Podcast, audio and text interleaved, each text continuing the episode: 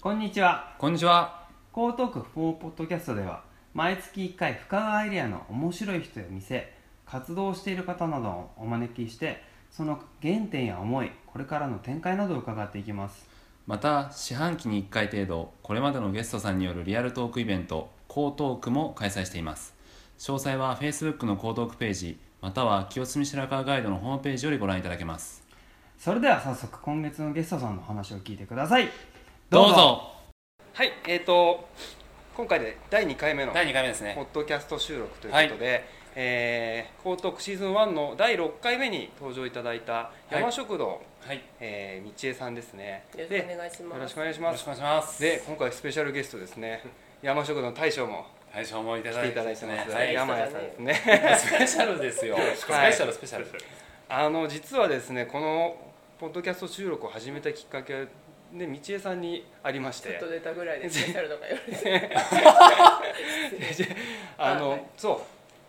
江東区、えーシーズン1の尺が15分でこれで何を喋れというのが。言えねえよ。それがすごい引っかかっていて、うん。じゃあちょっともうちょっとじっくり聞く機会をあの作れたななっていうことで、うん。このポッドキャストのアイデアを始めたという感じですどんどんそうですねいいですね。この生っぽいうん感じが、っていうことなんです。はい。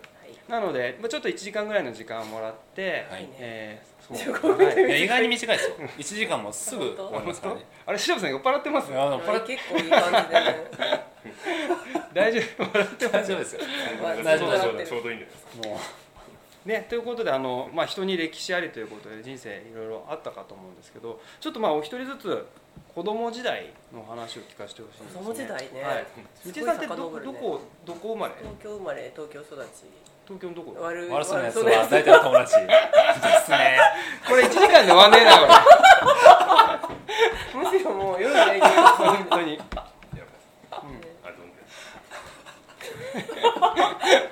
いいですね。生っぽさが。面白いさんのテンションついていけないんだやばいね。子供時代ってなんだろうね。なえ大したこと。東京東京のどこ？板橋。今実家で板橋。の高島平っていう団地なんですうんうんけど、あの本当この下町と真逆で、うん。うん団地っ子。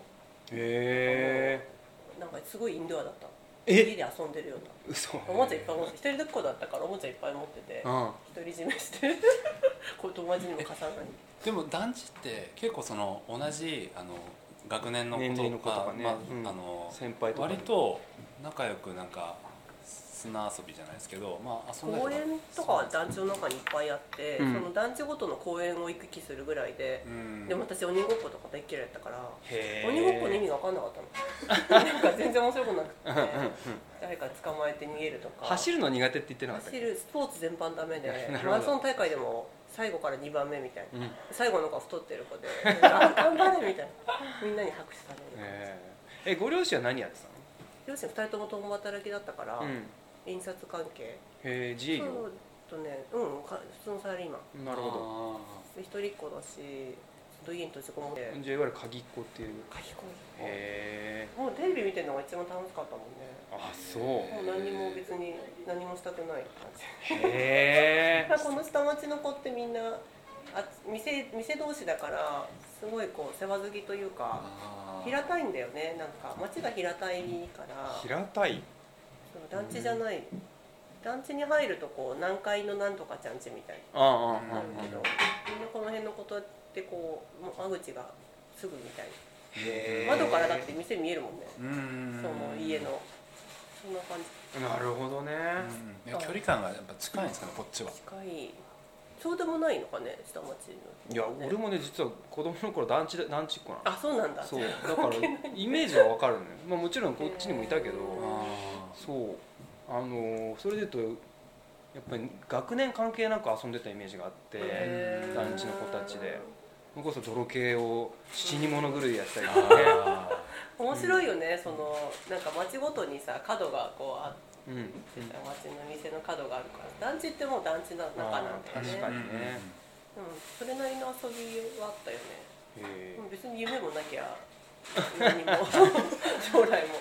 でお兄さんとかお姉さんとか、こう弟か妹とかおじいちゃんおばあちゃんとかがないから、そんな将来何するとか別に決まってないし後を継ぐこともないしなるほどうねんし、うん。別名もないなければそれが不自由とも思ってないしへー何にもない感じ。うん。中学生の時は部活とか入って部活入ってたけど美術部でたのあ美術やってたんですその3時年間。で学年で一人だけだったの私が美術で。だからもう勝手に部長になって。え一人美術部ってこと？一人美術部あと全部後輩でああなるほそんどね。あなつまらない人生ですよ。二十歳ぐらいまでは。あえじゃあ高校は？高校もねなんか行っても行かなくてもいいような感じで。部活も別に天文部入ったの。で天文部また。天文部入った何天文部って？あの合宿がね八丈島とかね島なの。山か島で。それはえっと部員がいる？部員いるいる。一人じゃない多少いる。多少いる。オタクか どこも入ら入りきれなくて余った人かどっちかみたいな。へえ。で天文やりたくて入った人とかそんなそれ道枝さんはなんで入ったの？うんなんかやることなかった。そっち側ってことね。もしなんかね就職するんだったらでしかもね合宿行くために曇りなの。見えない。見えない。なんとか流星群に合わせて行くんだけどいつもトランプとかやって。夜。トランプ部ってことね。夜なんだよね天文部だからね。ね。そうだよね。深夜のバスで高校行って、うん。で屋上から見るんだけどそれまで暇だからみんなで遊んでたりして。へなんかそういうくだらない人生ですよ私の。何の基盤もない。ええじゃあ転機になったのは何何があったの？何の何の？えっ、とそそのまま天文部とか夢も何もない中で。今もない別に。なるほど。終わっちゃう。そのそこからえっ、あー。と大学？えっ、あーと専門あのね、うん。専門学校行ったんだけど、うん。何の専門学校？一応美術に行ったの、うん。それもしかもさあそうなんだ。美術美なんだ。術系なんですね。それもやる気がなくてやることなかったから美術みたいな感じで、なんか手を動かすのは好きだったの。不器用なんだけどそういうのは好きだったんだあ金で親は継ぎとかもやってるもんね金継ぎはねしょうがなくやってるの。店のえ器そうなの？あれもしょうがなくやってんの？ことごとくこれいいな。面白いぞ。しょうがなくやってしょうがしょうがなくやって店もしょうがなくやってる。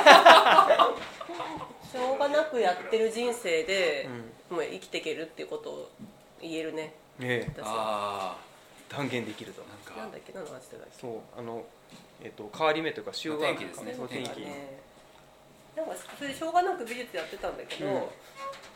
高校の卒業式の時まで決まんなかったの進路が。うん。で別にフリーターでもいいやぐらいで,、うんで親もなんか何言ってもこの子ダメだからってもう分かっててでなんか就職する気もないし、で共働きだったから甘えてたわけ？一人っ子だし、うんうん何しなくても別に生きていけるから。卒卒業式の日に前の日かな？なんかやっぱり美術の専門学校行きたいと思って、なんか願書書いて先生にもう美あの卒業式のギリギリの時に もらって。すげえな。もう専門学校だったらお金払えばまあいけるしでも親もなんか決まったから嬉しくってとりあえず行ったんだけど2年間がすごい辛くって課題課題で結局2年でプロになるわけじゃん専門学校って。あ大学だったらまあ4年かはそうね。ねあるけどね。で何やりたいとかも別に決まってないまま行ってーうんで2年は一応出たんだけどうん。その後がまた決まってなかったの。うん。どうするか。あで美術の美術ってすごい辛いんだよね。舞台美術だとかあとあ演劇の例えば営業だとか演演技者になるのかとか広いんだよね。げで芸術でお金もらえるってすごい大変なことで、うん。うん。今この街っていっぱいいるけど、うん。すごい多分相当苦労されてると思うやっぱりそうなんだ。でしかも独立してねやるなんてもう本当に大変なことだと思うんだけど、それでも美術でやっていこうって思わなかったんだよね、うん。そこに夢はなくて、うん。ただ絵描いたりとかなんかやってるのが好きだったから入ってるような感じで、なるほど。その次に服飾行ったの私、うんうんうんうんしかももうなんか昼だとお金かかるから夜学に行って、うん。文化服飾文化服装学院の二部服装科っていうところに行ってそれはその美術の専門学校を卒業された卒業し後。に。た後。いやいいいねいいライブ感があっていいよ感じですね。気づいてって。俺のこと気づいて俺 俺もここにいるよ。え服飾行って？服飾行ったのこれこれはまたこれまた専門学校ってでもここう夜学で、じゃあ卒業してで卒業して。その後どこかになんか勤められたわけではなくてもうその夜学に行かれたってことですか？そうなんかね勤めるってことがね分かってないんだよね私まだいまだに。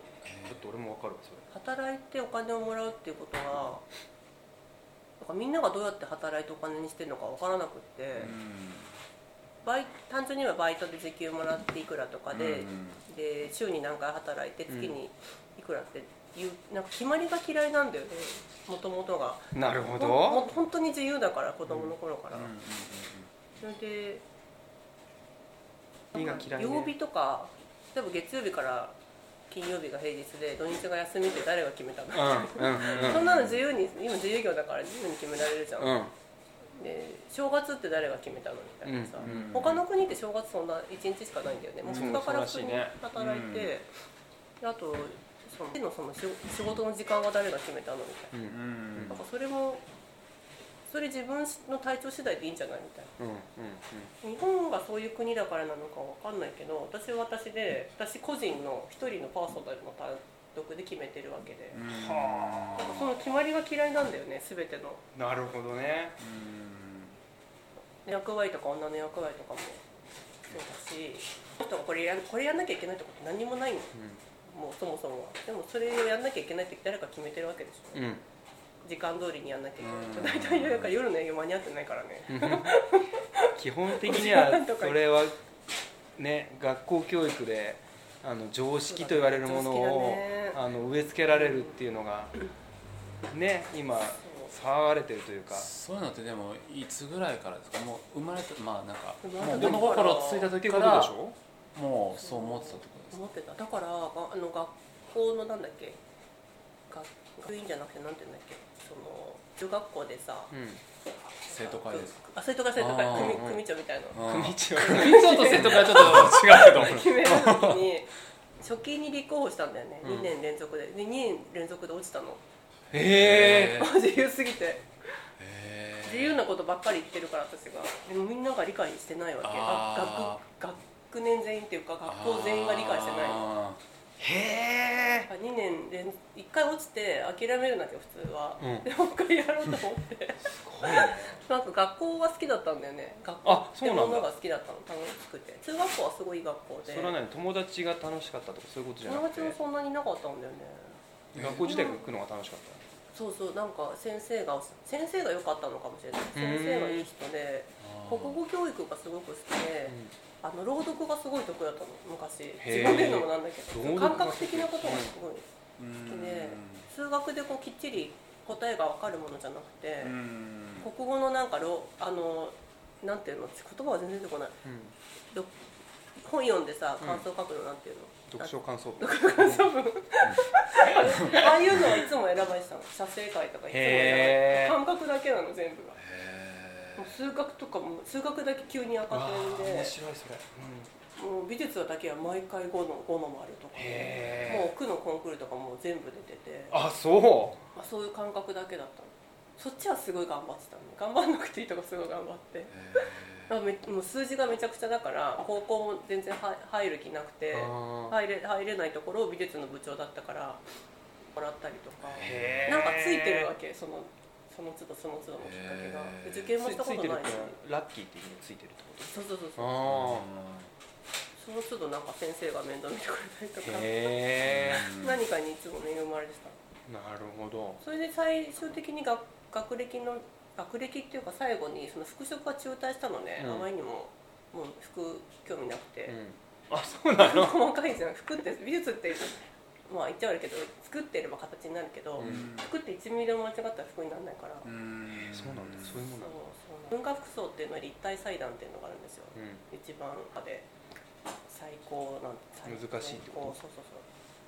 最後の立体裁断がどうしてもできなくてもうそれ嫌でやめた。うん。まあ、最終学歴としてはその専門学校の2年。までなんだけど、服飾は1回ちょっと行っていて、でも服飾で仕事することもなくそれが全部が学校が終わったわけ小学校うんうんでから、ずっとその服飾の2年生の半分ぐらいまで、うん3年の半分まで行ったんだ。うん。それ全部あと半年行けばもう卒業だったんだけど、うん。それでも嫌でやめちゃって全部終わった時がすっごい楽しくなっちゃって 毎日クラブ出されたの。ああ もう全てが終わって、でもそれやめたのもちょっときっかけがあって、うん。一人暮らしを始めたのちょっと親となんか喧嘩したりしてうん。一、回離れて暮らしたら、まあ、それで良くなったんだけど、うん。親との関係も。そううんうん。その時に泥棒が入ってどっち？にもうい一人暮らしの家に、うん。で給料が1日そのまますごい忙しくってバイトしてた給料を家に置いといたんだけど、銀行に行く前に家に置いといたらそれも盗まれたの。でもう半年いいやと思って半年分の給料学校の学費と同じぐらいだったからそれで半年？あと半あと半年で卒業だったんだけど、そのあそういうことね。本当同じぐらいの給料だったから、まあ、結構普通の人3人級ぐらい働いてたの、でそれで夜学だったから夜行って週3回。でも全部が終わったと思って、もう友達ちょっと落ち込んでるわけお金も盗まれたし、学校辞めたから、うん。友達はなんかクラブで好きな音楽があったから、うん行こうよって連れ出してくれたらそこですっごい友達ができて年齢も関係ないし職業も関係ないし、男も女も関係ないしで初めて会っても超ウェルカムで。あそう。ですっごいストレスがあっても一晩で忘れられるわけ。そうなんだ。音楽聴いて酒飲んで。で同じ音楽の趣味の人が集まってくるから、すっごい楽しくなっちゃって毎晩遊んでてでも仕事もそれでちゃんとしてしばらくバイトしてたんだよね。それはアルバイトでやってたってこアルバイト。あなた何をされてたんですか？それが飲食だったの。とあそうなんだ。飲食絶対やんないと思ってて全然お金にならないし、でそんな大変な仕事で親も見せ出す仕事もダメっていう時代の人だから。はあそれで飲食ってまかないつくじゃない、うん。なんかもうそれが一番良かったんだよね、最初はどこで働いた最初ね阿佐ヶ谷に住んでたの一人暮らしで、それは親があの新婚時代に住んでた場所だったから、うん。その親ともなんかうまくいかないその二十歳過ぎぐらいの季節に、あ時期に前に住んでちょっと仲良くなりたいなと思って、うん。住んだけど阿佐ヶ谷がまたいい町でやっぱり下町なんだよね。あそうなんだ、うん。高円寺と中野と似てるんだけどちょっと落ち着いた町でうん。荻窪の間にあってそこがねまた落ち着いてよくていいろいろもう飲食業を始めたりとか。バイトで行った。バイトで、まあ、ちょっと中央線沿いだったから飲食店もいっぱいあって、うん。それもよかったですね。へえ最初のお店は何？そのえっと居酒屋的なもの？屋だったかな？なんかいっぱいやったんだよね。あそうなんだ。半年おきぐらいに変えて？変えて。なんか最初の店はね、うん。ハンバーグ屋さんですごい美味しかったんだけど、うん阿佐ヶ谷のすっごい古い洋食屋さんみたいでゴキブリがすっごい出るので 毎毎朝紙ナプキンゴキブリって紙と段ボールとか木がすごい好きで紙ナプキンの中になんか食事中の人いたら悪いな。うんうん。そうだね。食事中の人は聞かない 聞かない。ちょっと止めてもらって。そうそうそうそう。食べ終わってから。そう確いいですか？確かにゴキブリをなんかすごいちっちゃいのが毎日生まれるわけでそれをなんか逆さに。してあとカトラリーのカゴの中にゴキブリも入ってるからその全部のゴキブリを朝掃除するのから始まってあもう1ヶ月で無理と思って1ヶ月よく頑張ったなと思って。まかないがハンバーグだからすっごい美味しかったんだけど毎毎日ハンバーガー毎日ハンバーグだったの、うん美味しくってもう絶対無理とよくあそこの店やってるよねそういう店。気持ち悪い。俺はあれだね店名を出しちゃいけないやつそうそうそうないかも。あのおじさん死んでるかも。ああなるほど。その後もね、うん。新宿学校が新宿だったから、うん。新宿で働いたりそれもねー飲食ですか？飲食でランチで夜バーになるんだけど昼ランチで働いててすっごい広くて200人ぐらい入る店だったから、でかあまりにもきつくて学校に行ったらもう眠くなっちゃってあーこれは意味ないやと。ハードワークってこハードワークだった。とでも慣れればね何でも楽しいんだけどね、なんか辛くな慣れないし仕事も。はい。なかった飲食業。でその後に飲食いくつかやった後に、アパレルで募集があったからアパレルでやったんで、服ね、飾やってたしってことで？服飾。販売とかじゃなくてうん。物流の方。うん。でやってた。代々木八幡にその事務所があってだかな。二十歳前うん後高校出て美術の専門出て服飾入ったから、うん二うん十歳前後かなだから何でも楽しかったんだよねへその時も辞めてその服飾のバイトも辞めて、うん。なっちゃったから飲食業どどっかで働いたんだよね、どこだっけな。その時はクラブに継続的に行あってた。そうそうそうそう新宿だったから、自転車でも行けちゃうような距離で。そうですよね。でもなんか選ぶのはやっぱ飲食だったんですね。その。まかない付きだったからね。そこがでかかったんだ。大きかったね。あなんかいくつかあったんだよなもうそのあその時にねそう阿佐ヶ谷で2年ぐらい住んでたんだけど、うん。ある日友達と映画見て、うん。ブレアウィッチプロジェクトって知ってあれか。あの低予算。あ違うか。そうそういやそうそうそうそうテントママしーないで、はいはい。すっごい怖くなっちゃって で一人で眠るのが怖くなっちゃったの。それでもう実家に戻って。それがきっかけ？え夜全部すごい。電気も消して眠れなかったの、うん。怖くて怖くてああれってさ血が出てくるとかじゃなかったじゃん映画が。想像力が。見てないんだけどさえ見てない。もう。すごい思い出すだけで怖い。CM は印象的だよね。そうそうそう自撮りしてるようななんかうん。毎日その夢見てえ想像力がすごいわけ私が。ーなるほどね。あ なんとなくわかるわそれは。もう怖くて怖くて寝るのが怖かったのその時、でそれでもう実家にちょっと母も入院したりして実家に帰って、その後何したんだっけな。その後もなんかねしちゃった 忘れた。思い出してもらっていいですか？か語れねえと言ってた。張本人が。忘れただそとの後今みたいな。だいぶ間空きますねこれ。あその後ね、うん。あそこで働いあで父が印刷会社だったから、うん。私すごい好きな人がいたの。あの、芸能人で。ううんん。すごい好きな人あわかんない竹下幸太郎っていう役役者さんなんだけど、知らないあのねテレビで見てすごいこの人かっこいいと思って、うん。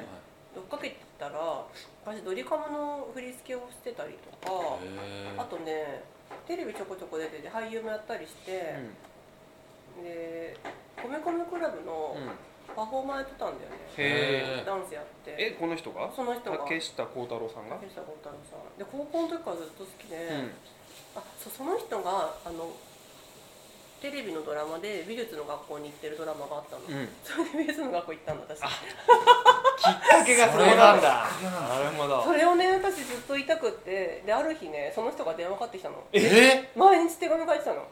で全部に電話番号書いて自分の住所と電話番号書いて、1日5枚ぐらい書いてたの。一日が高校の時なんかさすごいそういう情熱があったから。さ、すごいそしたらさ急に電話かかってきてさもう最初なんかいたずら電話かと思ったんだけど、でなんかファンクラブがあってそれの、で美術の学校行ってるんでしょとか言ってでそれのなんかデザインをしてほしいって言われてで渋谷で会おうって言われてえあその時渋谷にいたんだ渋谷に友達と遊んでたんだけどえそれなそれ何歳ぐらい？それがねその美術の学校出た後ぐらいかな。もう実家に帰ってたから、そう二十歳過ぎぐらいかな、うん。2223歳の時に。わあすごいとうとう来たと思ってでえじゃあ何年も書き続けたってこ何年も書き続けた。のえーすごい。であった。な夢って叶うんだと。と思ってあでみんなにそれを話して。すごい。それはいい話だね。私その人が好きだってことをみんな知ってたから、すごいって言って、夢って叶うんだねとか言って。で8年間ずっとそのファンクラブのなんかポストカードみたいのをうん。ブックレットと一緒に送ってたんだってファンファンクラブ入ってなかったんだけど、ーうんあみちえさんはファンクラブに入ってなかった？入ってなかった。そんだけ好きなのに。すっから忘れてたの。まあ入る必要もなかったのかもしれないね。それそしたらその時にヘンミエミリちゃんと付き合ってたのその人が。あそそれで一躍有名になっちゃってへでエミリちゃんと店に来たことは前その時働いてた、うん。原宿にあったカフェで働いた時に、うん。入ってきたのフラッとエミリちゃんえたまたま？私に会いに来たと思ったの。そこでも働いてますって書いてあるから。えそれは電話の前？あと？前前前前で会いに来たと思って それも聞いたの？うん。そしたら「あその時いたんだ」って言われた。のああそう。でねいろいろなことを聞いたの。その手紙に書いたこととか、うん。あと映画の舞台ごとに花束持って会いに行ったりとか。うん。して、あとねなんか美術の学校行ってたから、その作品をね作って渡したの。でそういうのも全部聞いたら家に飾ってくれてたんだって、へー。まあそれで覚えててデザインの仕事をお願いしたいって言われて、うんうん今ね沖縄に引っ越しちゃったのかな。へえ俳優は俳優俳優はやってるみたい。あやってるんだ。舞台やったりして舞台のたびに花を送ったりしていやすごい大きなきっかけが竹下さんの。それでも全然関係ない。けど関係ないの関係ない。何この話じゃ。美術の学校に行ったのその人きっかけだよ。きっかけそうそっからだからかまあ繋がってんだよね。なんだかんだで遠遠巻きにでも。そうそう。なんかのきっかけで私結構恵まれてるなと思って、小さな夢かもしれないけどちょっとずつそれが叶ったりとか、うん先生が助けてくれたりとか、うん名前もさ道に恵まれるって書くんだよああそう。うん。でなんか昔の女優さんの名前なんだってあ父が好きだったそうなんだ。あ本当に道に恵まれてるなと思ってうん。名前の通りになるなと思って。それへえなんだっけ？ないいね。何の話でそうなったの？もう巻き戻すこれ。大丈夫。OKOK で多分この後飲食の経験があって山食堂につながっていく話があると思うんだけどええ。ちょっとその前に CM? 山谷さん、ちょっと山谷さんの過去も一緒に聞きたいんです。あ、は？い。暗いよ。子供時代。泣いちゃうよ。子供時代から。3分で終わっちゃいます。3分で泣ける。そういや実はねあのやっぱりこのなんだろう。えっとポッドキャストやらせてもらってるのもまあほら舞台というかでトークイベントに人前に出るっていうのもなかなかハードルも高かったりする部分もあるじゃない、でまあ人がいないところでいろんなこと聞けるかなっていうのもあってぜひちょっと話を聞きたいっていうのがあって。大した大した過去はない。ですえっと山さん生まれは？生まれは北海道で。あ北海道なの？あれ？知らなかった俺。う んまああのえ育ちは東京なんで。あそうなんだ。親がーいつまで北海道だったんいやいないです。え？生まれただけ？そうそう。なるほど。お父さんが北海道で。へえあたまたまその時帰ってる時に生まなるほどなるほど。で東京のどこで育ったの？れた世田谷ですね。世田谷。世田谷育ち世田谷育ちおしゃれですね。そうなんだ。名前はいいけど。世田谷のどこですか？最初どこだった？最初わかんないですけど。台沢っていう。台沢。わかんないです。池の上。うん。下北の近く。はいわあはなんか面白いいはい。えーもう。そこにずっとですか？でそこでまあ小学校が池の上小学校うん。小学校で。うん。小学校の頃はまあヒーローでしたえヒーロえどういう？ー、やんちゃだったの？ーいやいややんちゃではないですけど、えー？なんか。ガキ大将？喧嘩強かった？いやあ喧嘩してないです。なんか人気者的な感じです。へその頃その頃は。えじゃあすごい楽しかったイメージ？小学校が一番楽しかったんじゃないですか。へえで中学校行って部活かなんかやって？中学校がね最初まあその近くの中学校入ってうん。サッカー部入ったんだけど、うんもう夏休みで引っ越しちゃった。あそうなんだ。それは世田谷から？それ隣町の狛江に。あ狛江ね。なるほど。近い近いんですけうん。どだからそれその時にね。なぜ引っ越したのか？あまあ親の関係です。うんうんうん。親が親がまあ親も飲食やってたんですけど。あそうなんだ。どうどうやら。うん。どうやら？あんまりね詳しく聞いてないんですあそうなんだ。こう親とは。ふわっと。ふわっと。なるほどうん。親もそういう親なん ででそれで引っ越したんだ。引っ越して。うん。狛江引っ越す前の人たちに全然何もこう連絡先とか引っ越すよみたいなことを言う、うん。引っ越しちゃったんで。うんうんうんうん。なんかねそこから変わっちゃったんですよ。へえどどう？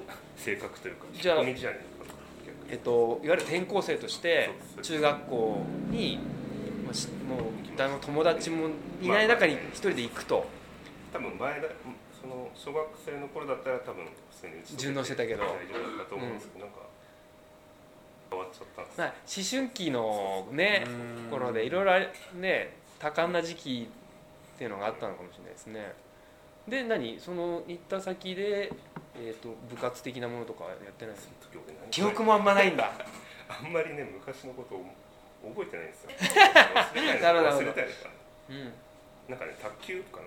うん。中学でってことあサッカー部からの卓球部。あ違う卓球。あ卓球か。ラグビー。あ卓球はまあ球技ですね。卓球は小学校か。野外活動部か。へなー。なんかそのへ多摩川が近かった。掘ったり掘ったり？何を？とか化石を。何を？え？化石を？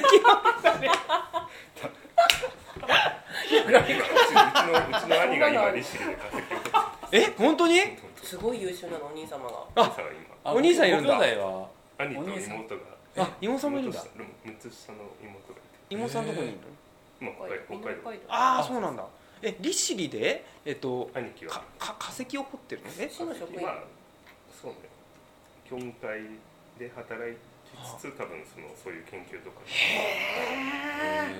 いやすごいいろんなやっぱ人生があるんです観ね観光案内みたいだけはあ。へ掘れるんだでも取れるんだあれ。どなんか結構そういう史跡があるみたいで。えなんか要はどっか行っちゃった、どっかちょっとで妹さんは何やってる妹は多分今主婦。のあ結婚してる人妹ともちょっとあんまり疎通で。うんうん。まあ距離もあるしね。うん。結婚してまあ子供できて。うんうんまあそうそうですよね。へえでそその後どうなるんですか？高校？ここ行ったんですけど、うん。ここあの中学校の時は結構ね頭良くて。うん。あれ私立の幼稚園行ってたんだっけ？へえ幼稚園は関係ないでしょ。でもまあ幼稚園はまあまあその頃はその頃はお金があったのかな。そうそう。は親のね仕事の関係で、多分バブルが弾けて。そういうのもあったんだ。親が仕事なくなっちゃっなるほどね。えで成績優秀。てでまあ都立の高校にうん。割とその学内では2番目にいいところ。行ってうんでまあラグビー部入ったりほして入った2日目で骨折。し てついてない。すごい。ねまあその後一応そのまま続けたんですけどうん。なんかあんまりへダラダラダラダラと行き高校ではなんか勉強が全然わかんなくなっそうたそう。早く喋って。違う違う違う違う。今思い出しながら。いいですいいです。こう見えてもスケジュールしながら今ああのやってます。そう大丈夫さすが。いい。高校もまあふわっとした感じで。あ僕やめちゃっそうなんだ。た2年2年行ってなんか途中で学校行かなくなっちゃって。うんうん。中退ってこと？中退ですね。なるほど。2年行ったんだけどやめちゃって。なんだろう。えっ、とつまらなくなったってこと？つまらない。勉強も全然わかんないし、うんうん。いてもしょうがないなみたいな。そう。逆にそのその頃に料理が本当料理は結構中学ぐらいから自分の弁当とか作ってええへすごいそれ。小学校の時もなんかまあご飯作ったりして。え家族の？た。いやまあ自分の家自分の？それへえって自発的だったんですか？それともなんかお願いされてるとかですか？いやお願いはされてないです。なくておお母さんの料理があんまり美味しくなかったっていう。自分で作った方がいいかへやっぱりさこのポッドキャスト面白いね。面白いよ。いいテーマだよね。いいテーマだね。子供の頃のね。本当に。らあんまり話す機会もない。だったら自分で作ると。なんかいいかなって。なんかお母さん作ったお弁当もなんか隙間だらけでこう。えだったら俺が作るよみたいな半分に偏っちゃって。なるほどなるほど。詰め詰めじゃなかったなるほどね。自分でやった方がいいかなすごいですよね。だだってなんか例えば親がその料理が好きでちょっといいなっていうわけではなくて、うん。逆パターン。そ逆パターンだよね。そうそういうのあるんですよありね、ますよ多分うーうんち母が得意だったの逆に。あそうなんだ。だから私にアニメになってあ逆だー逆だよね多分ね。あー。あー反面教師っていう。ああでそこで辞めてでもまあ料理のを興味があったっていうのは漠然と中学校の時に料理の鉄人うん。あああったあったあれ見てなんかかっこいいなっていうのもあったし。なるほど。影響すごい大きかった。ですね。あの番組って頃。王様のレストランとかあーね。王様のドラマはドラマ？良かったですよね。あれすごいぐらいじゃないかへー。すごい良かった。まあ料理がクローズアップされるドラマが多かった。あそうなんだ。あれは中中居君のやつ。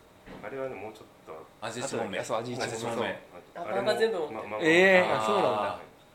あでもやっぱその辺で気づきがあってでまあずっとやりたい高校も多分ね行かなくていいのかなっていうのもあったんだけど、なんか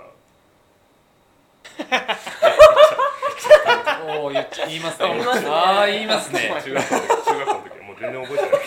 それま間がなんだった間の間に考えてオッケーオッケー。えじゃあそうするといやそここ行かない。でえっと途中でやめてでそうすると多分ちゃんと流れるとやろうかな弟子入りってことですか？しようかなとは思いつつ、ん。ただ当てもなく、うんうん。そうですよね。ダラダラとして。あじゃあなな何もしてない時間があったと？ちょっとありましたね。へえでその後？なんかねなぜか行の王将に バイト。な何もやんないのもあれだなと思ってああそうっすか。え餃子の王将って東京にあったの？その頃。そうそうなんですよ。下北？あ下北あったけど俺が行ってたのはお前だから、うん。あの神奈川の方にあの武蔵小杉とかあっちの方に。あったんですねあったんです餃子のちょっと大きい。へえそこでに1年弱ぐらいですかね。いわゆるバイトとしてってこと？じゃですね。でバイト一年弱もいたんだ。もう9ヶ月うんキャベツ畑は？キャベツ畑はまだまでそれであのいわゆるその調理の方で入ったってこと？あ調理です。調理スタッフでホールじゃなくて。洗い物やって、うん。実際料理もしてたの？して。してます。よチャーハン上手だよ。チャーハン。へえそのその頃チャーハンあんまやってない。餃子やってたの？餃子焼くってかどっちかっていうと悪かったんでうん。餃子焼く人はレジもやんなきゃいけなくて。へえあそんなルールがあるんだ。そうですレジ見えなかった揚げ物あげたりラーメン作ったりそういう理由だ白いな当にメガネだってさメガネメガネだメガネだメガネだとなんか。レーシックやったんですあそうなんだでももう見えないんだってそうもう見えレーシックしたのに3年前ぐらいやったんですけどコンタクトはあもう今は入れてないです、まあ、まだまだ前よりはいいですけど、なるほど我慢強いんですよやめ我慢強い、真逆だからうん、忍耐強いん。だっても耐えるああなるほどね。それが子供の頃に培われたのかわかんないです。でそのえっと王将に行ってその後どうなるんですか？そう今度は五右衛門っていうあのパスタ屋さん。ああああああ結構みんなが知ってるとこに まずは行ってる。メジャーなメジャーなとこ。うん。王将からのおいもんさんですね。そこもまあ、うん。ですかね。やで。まあダラダラしてそこもまあパスタ作ってちゃんとやってました調理スタッフとして。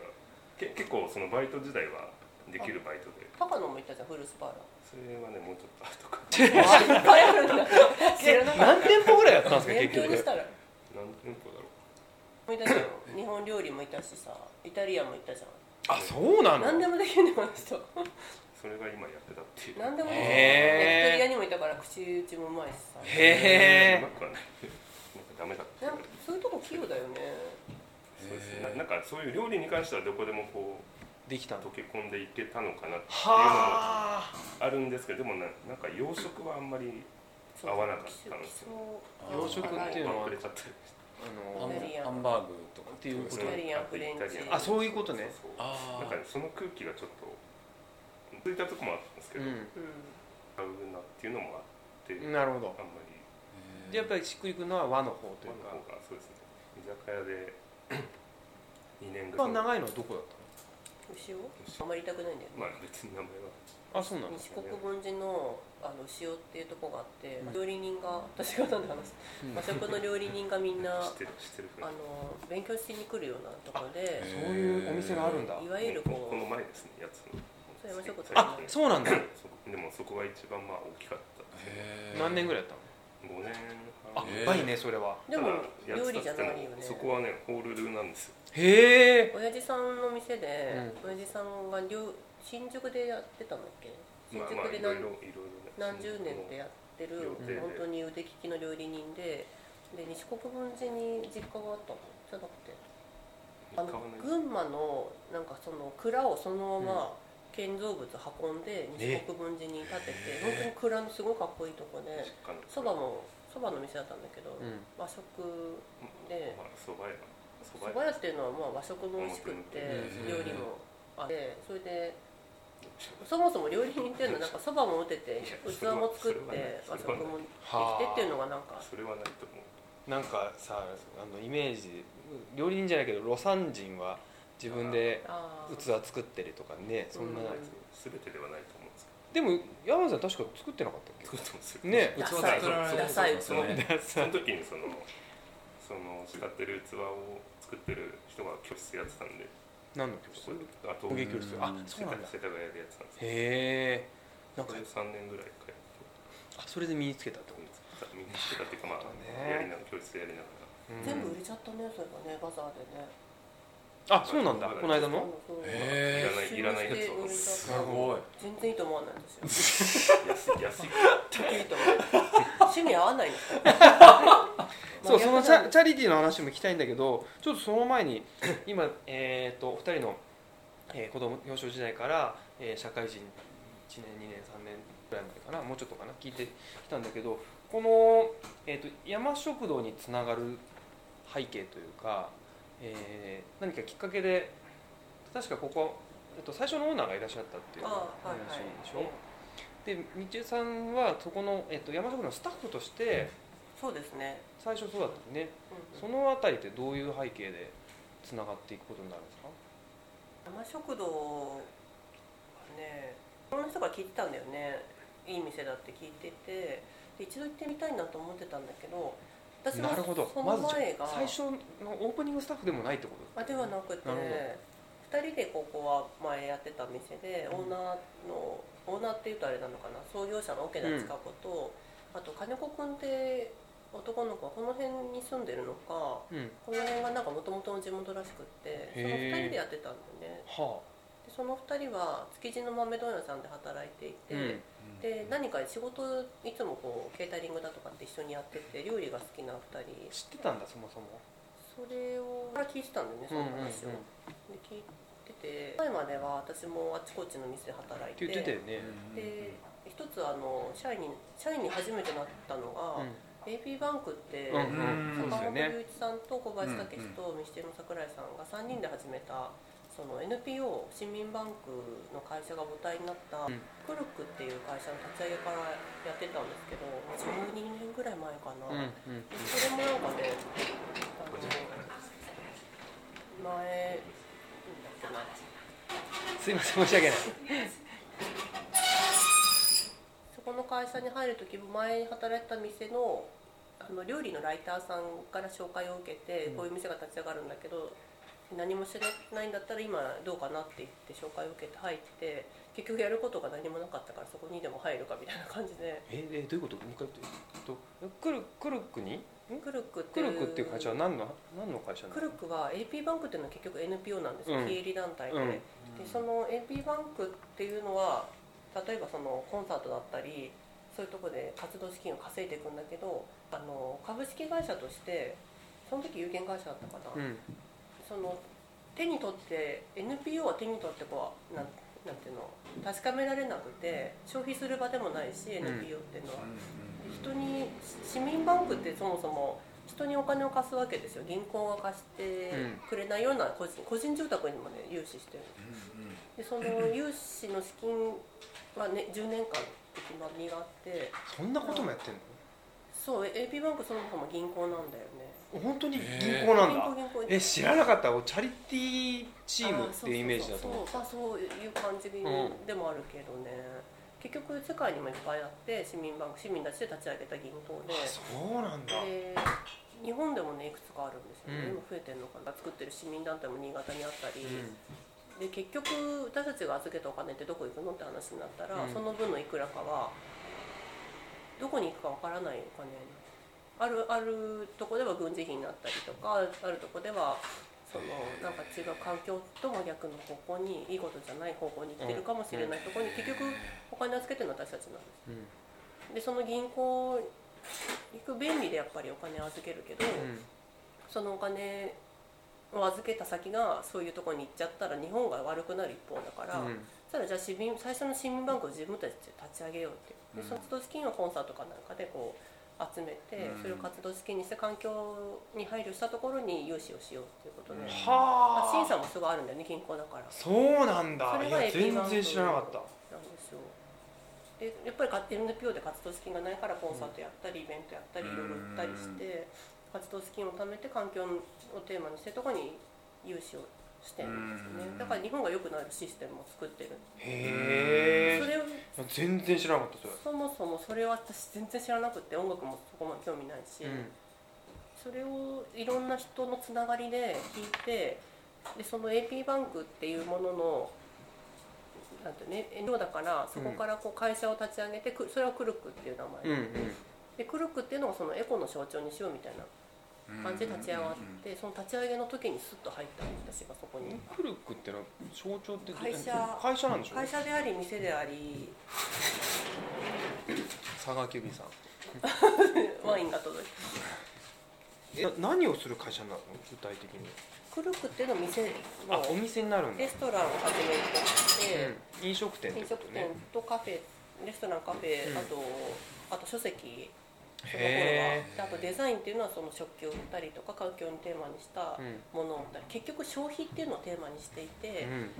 じゃあ2つ A と B があります。どっち買いますかって言った時にどっちが環境にいい方かっていうのを選ぶっていうこと。消費って消費を選ぶ社会にしようって言って、ね、楽しくないんだよね。結局そのエコエコとか環境環境とか言うと。楽しくないからクルックはその楽しいことの消費の象徴にしようみたいな。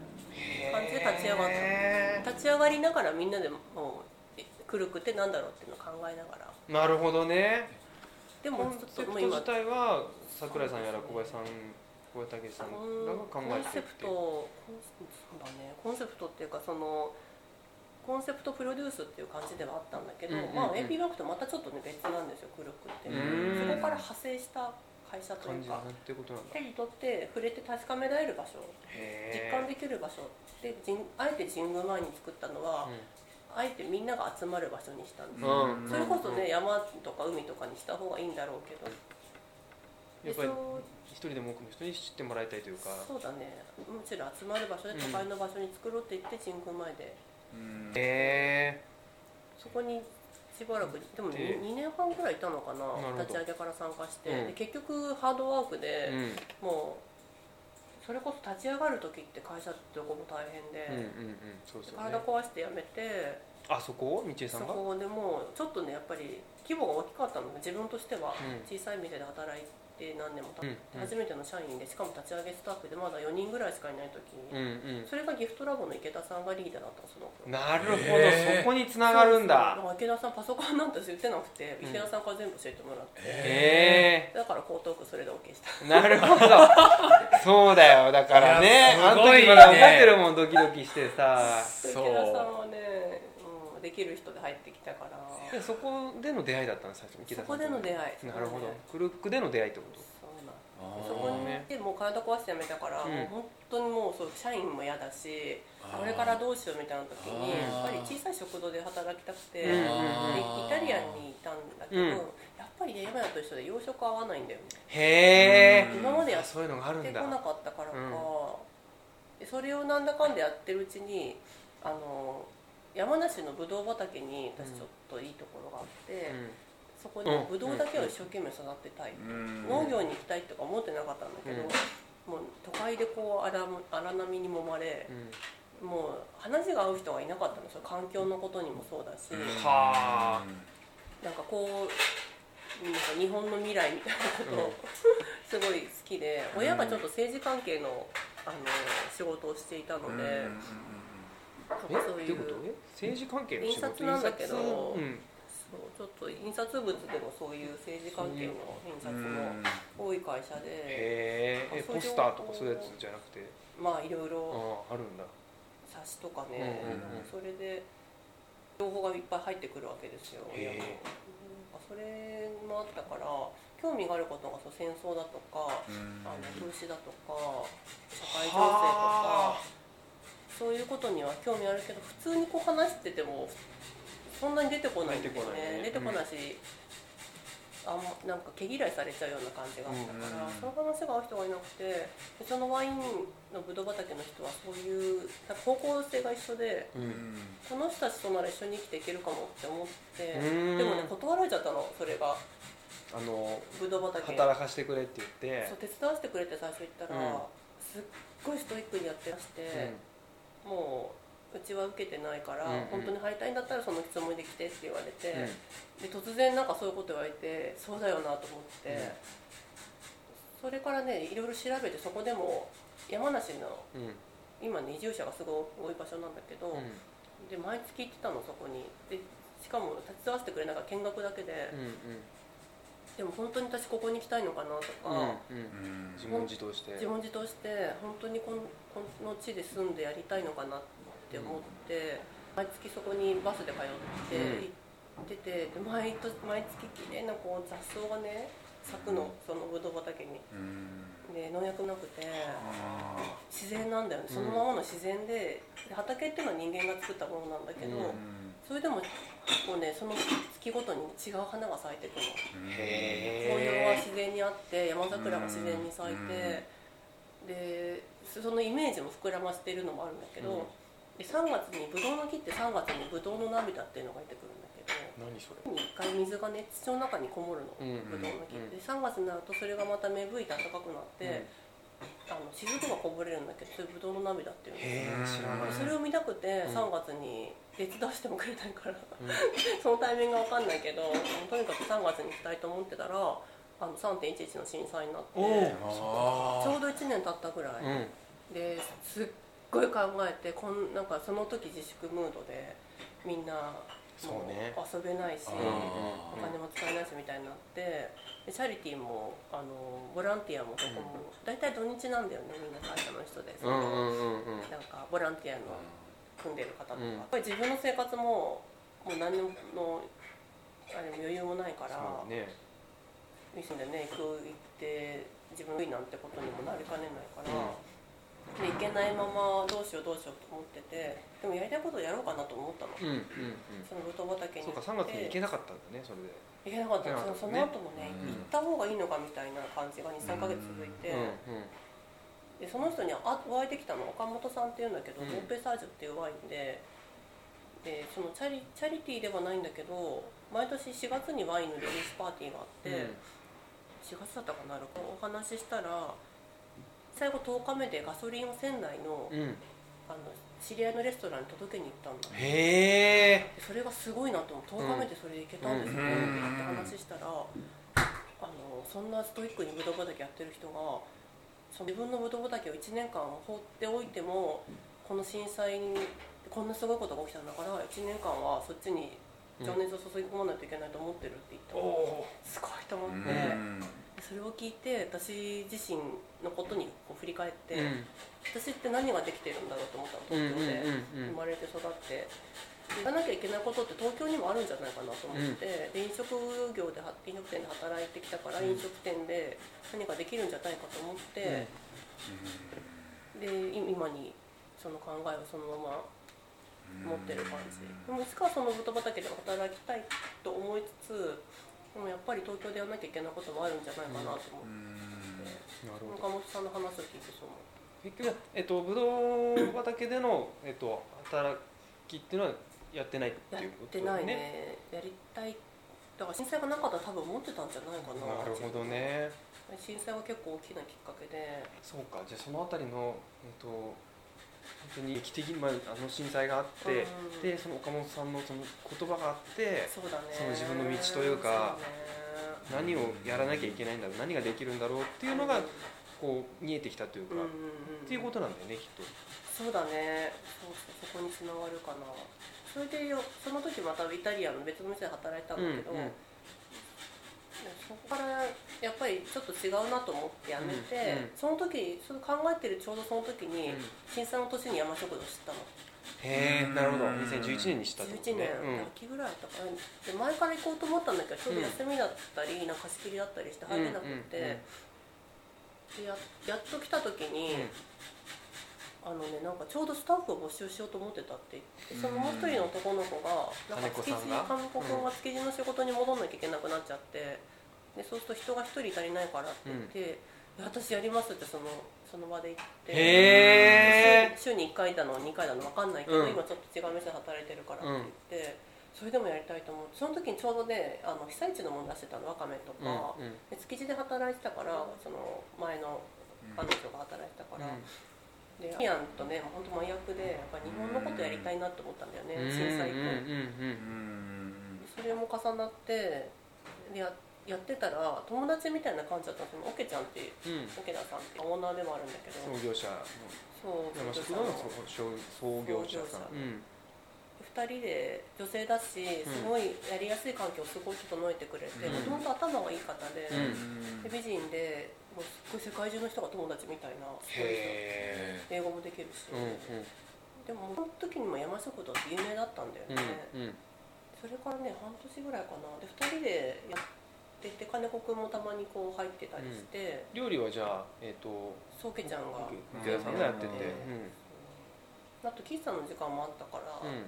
人もそこまで来なかったんだようね、ん。そのうちにだんだんと山食堂が山食堂がっていうか清澄白河がうんもうクローズアップされて、で現代美術館でもあの特撮展があって「うん。エヴァンゲリオン」と「ウルトあーラマン」と「ゴジラ」すっごい人でで今でも行列ができちゃって、その時がすごい大変だったのかな。その前はねアニメのなんかジブリが昔持ってたから、ねやつだねそうですよねどん。どん。入ってきちゃって、どん。どん。増えて一人じゃもうそのオケちゃん。ができないってなって、はあでその頃からちょっとずつ忙しくなってどうしようかっていう話をしてたんですけど、うんうんうん。なんかかっぱ橋に買い出しに山々も一緒に行ったりして、なんか3人でたまに会ったりしてて食べに来たり食べに来るのが楽しみだったの私たちは。あ私たちっていうのはその時は山屋山屋は前の和食で働いてたから、うんうれでたまにここで働いてて。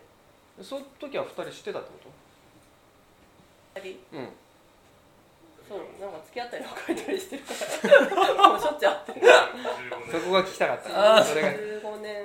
それが聞きたかっねたなるほど。長いんですようんだらだらと、それでなるほど。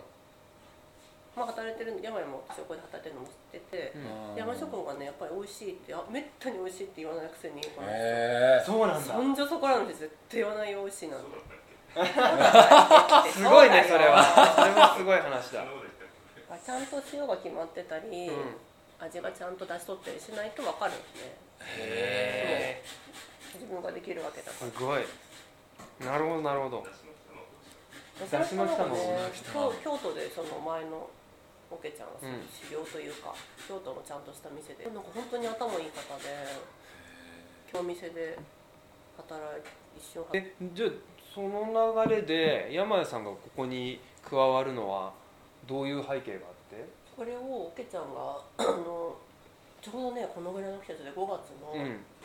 ある日に高熱出して倒れちゃって、うんうん過労なんだよね。もう自分では分かってるんだけど、うん。自力で治せるって言ったのずっとオケちゃんうんが、うんうん。絶対無理って言っても絶対病院に行かない人で、今までそんな病気になったことないって言って、もうでもその時は多分ね頭のどっかに菌が入っちゃってそうなんだ。髄膜炎っていう病気になって、突然もう倒れて集中治療室にも入って、生きるか死ぬかって半々の確率だったんですうんよ、その時はでもあの家族しか入れなかったのね集中治療室とか、うん。で私も病院に行けないし、で仕事もないわけでここが空いてないから。そうか作れる人がいないからってことね。うん。連絡も取れないし営業していいのかどうかも分かんないし、毎日不安で不安で、でうん。鍵を持ってたから、うんでそのお母さんから電話来て、ちょっとあの郵便ポストとかいっぱいだろうから見に来てくれるって言って見に来たらこの店がもともとすごく素敵な作りだから、うん。お客さんは自然に入ってくるんですよ。ではあなるほど。しかもそこに山食堂って書いてあるから、うん。お腹空いた人がいっぱい入ってきて、うん。なんかないんですかって言ってその日にたまたま間違えて届いちゃったパンがあって毎週土曜日に届いたんだけど、キャンセルしてなかったパンが届いちゃって「あ今が届いたんで」って言ったらあ「それでいいから食べたい」って言って、へえ。今度は大和さんがいらっしゃいました。すいません。いっぱい届く。でたまたまじゃあパン届いてそれをそう食べご提ご提供して。そう。でカップル入ってきたり男の子が一人で、なんか美術館があったから、うん。それで見に来た人がいてで店ってこう店の人が作るんじゃないんだなと思って。どういうこと？店って。お客さんがその風を吹き込んでくれるというか、はあはあは要は一つの箱なんですよ店って、あうん。そその中にお客さんが風をこう入れてくれてそれがこう回って机も椅子もそれはあるけど、うん。それってお客さんが座って初めて席じゃん。なるほどね。うんうん。命を吹き込むというか,、うんだからそうなんだなってそこで初めて気づいた。確かに。誰もいない店で一人でもうずっと電話の前で泣いてて、うん。もう電話が鳴るたびにドキッとしたの。もうなんか悪い電話じゃないかなと思って、うんうんうんうん。すっごいストレスもすごくってもうそこでお客さんがどんどん入ってくるのこの店って、ちょうどなんか街の真ん中なのかな。そうだね。場所的にもうん清澄白河ってそんなに広くないですよ。うね、ん。その時街のこともあまり分からなくて住んでもないし、この店の魅力ってものをやっぱりその彼女が作ったんだなっていうのを思って、うん。それでもね1ヶ月ぐらい退院したのかな結局、うんうんうん。でまだね杖をついてちょっとろれつも回らなくって、うん頭まで筋が回っちゃったから。それでまあ徐々に治してきてまた復活するんだろうななんて思ってたんだけど、やっぱり洗い物するだけでフラフラしちゃったりして、でもなんかもともとやっぱり愛されてる店だから、で私も仕事なくなっちゃうから、うん。なんとかできないかって相談してまああの好きに営業していいよってその間どうぞって。うんで山々もなんかねその仕事を前の和食を辞めるかどうかって考えていながら。あそうなんだ。5年半いたからね。で2人ともこう独立するのが夢ではなくて、うん。全く店をやるとかも全く思ってなかったんだけど、とにかく私一人じゃもうここでランチやるにも何でも無無理なの、うん。70人来たの一人でやって。え？でも誰がやっても忙しいのこの店は。1日70人来てもヘッドヘッドで何回タクシーで帰ろうと思ったことか、うんそれでも人が来てくれるうちはお金になるし家賃も払わなきゃいけうないし、うだよね。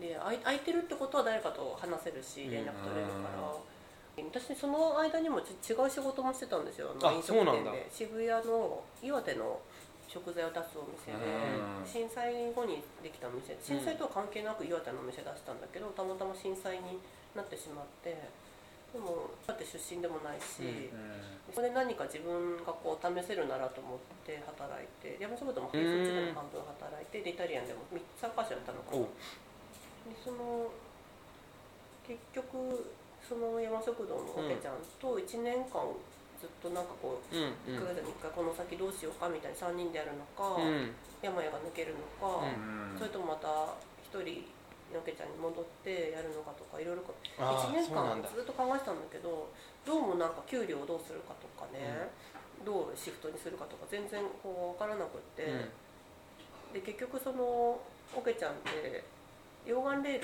ルのデザイナーさん、あの外部の内装とかあの全部デザインしてくれてるデザイナーさんとそのオケちゃんがあすごい合うんじゃないかってことで溶岩レールの方が紹介してくれてこのお店ですっごいなんか相性が良くてもともと兄弟だったんじゃないかみたいに相性が良くて女性の方なんだけど、ずっとこの仕事をしながらちょっとずつ体慣らしていくみたいにしてあそういうことなんだ。仕事してるんですよ。オケちゃん？ちゃん。あそうなんだ。ルフトっていう会社で、へあの D& デパートメントでうん。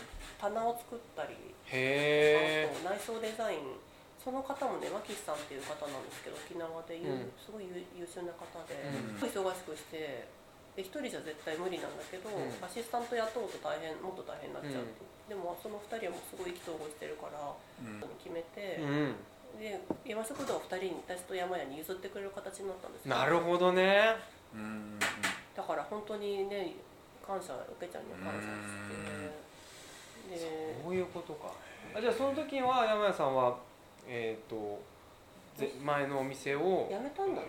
であのそうそう平日は他そういうことね。土日だけ開けて平日暇だったんで平日は焼き鳥屋さんだったの。なるほどね。焼き鳥屋で働いたらみんな全然できない人が調理人が集まるような店で居酒屋で,、うんうんうん。で魚屋がハモを送ってきたんですって、うん。魚屋ってなんかもうどどこにも行きようがないものをうなんか送ってきてどうぞってくれるんだけど、うん。山屋しかハモをさばけなかった。へえ すげえ料理人が来たみたいな。流れ板が来たとそれぐらいの普通の居酒屋だったなるほど。そこでたまった資金があったからうん。山食堂の頭金になって。あそうなんだ。私何もお金なかった。休みなしでやってたへえ平日も働いて土日こうやったから休みなしで働いてそれでもこの店は守りたいって。いやすごい素晴らしい。でもそうなるとは思わなかったんだよね。2人でやるとかも全然思ってなくって。だって今の話の流れで言うと本当そうだよね。自分たちはまあいろいろ考えつつもそのうん。なんていうかそういう流れがあってそうだね。何かに背中を押されるように今この2人でやってるっていうイメージだよね。で山食堂もや山屋が山の字取って一応山屋がこの経営者なんですよ、うん。で山食堂そのままもらいたいなと思って、で山なんですだからねみんなね山屋食堂って思ってる人はいるいるよね。山屋でもよかったんだけどね。料理屋山屋でもよかったんだけどね。変える必要もないかなと思って。うんちょうど来月で本当？へ才がなくなる。ね。本当私たちお金ゼロで始めて、うん。急にこれやりますかやりませんかってイエスかノーかだったから、えーやろうやろうかぐらいえいやーすごい。でいや素晴らしい。で名前を変えるかもしれないじゃあもう名前変えるかもしれない名本前変えるんですか当？やめて。最後終わったんで。本当？もう5年ですか？5年になります。ちょうどね私たちが始め2014年の1月1日からなので、ちょうど丸3年経三年三年だ。ってとこなんだけどその前からここは営業してたからもうプラスアルファですかね、いやすごい。で今に至るっていうところの流れになってそうですね。まあね俺たちいつも美味しいご飯えいただいてます。いてます。ありがとうございます。昨日もお邪魔してました。すいませんベロベロで。いやいや私たちだってこの町のこと知らないままもう本当にがむしゃらに働いて、1月1日からも働いて、うんうんうん。1月1日から店を譲り受けて、うん。もうとにかくお金ないから一日でも多く営業しようって言って、うん。それでもうがむしゃらに営業してとにかくお金貯めて、この町のことをだから知らないまま来てしまってだからそういう暇がなかったというか余裕がなかったってこと余裕もなかったし、仲良くなるもんじゃないと思ってたの。うん。その辺、うん。新宿の店だったりとか、うん。例えば渋谷の店だったりとかみんなこう個体でしょ、うんうんうん。街ま、その街の中でやるわけじゃない。渋谷育ちなんてそんなにいるわけじゃないしさ、うん。まあ、渋谷でやるのはやっぱ人が来るからとか交通の便がいいからとかで、だね。飲食店がいっぱいあるとかでやるわけで、この街でやる意味って飲食店ってやっぱり特殊な理由があると思っていて、でもそれに気づいたのが本当にあの江東区に行った時にああそうなんだ、気づいたんだよね。それまでこの町の人と仲良くしようなんてまるっきり思ってなかった。なるほど、自分の店店というか店がもう個体だと思ってたから。っていうことね。だからその渋谷にいるのとそんな感覚的には変わらないというか。そうですね。もうこの場所です。この場所で。っていうこと。いろんなきっかけがあって。まあでも今につながっていて。でそう。聞きたかったのが、うん。まあもう負債もそろそろ終わると、うんでもうお店自体もやっぱ有名ででやっぱり連日お客さんいっぱい来るじゃないですか、その中で、えー、と今日収録してるのが4月29日なんだけど4月の頭だっけ？あのチャリティーあチャリティーはね三ちょうど1か月前ですね、うん。3月の。20日ぐらいから20日ぐらい。で3月11日にめがけてやると思ったんだけど、みんなそうなんだけど3月11日だけでしょ。黙祷するのって。1日1日だけってことね。1年に1日だけ、そうね山食堂は365日、うん。チャリティーというか思ってるっていうふうにしたくっおてお味噌汁にはね必ずその被災地のちょちょっとだけでもその被災地呼ばれる地域のものが入ってたりとか、そうだからいつ来てもチャリティーをそうできるっていうふうにしたかったんだよね、チャリティーとも思ってなくて本当にその東北の美味しいものがここに来れば食べられるし、うん。食べてお金になればうん。もう向こうのね、回るもんね。人たちがそうつながるから。なるほど。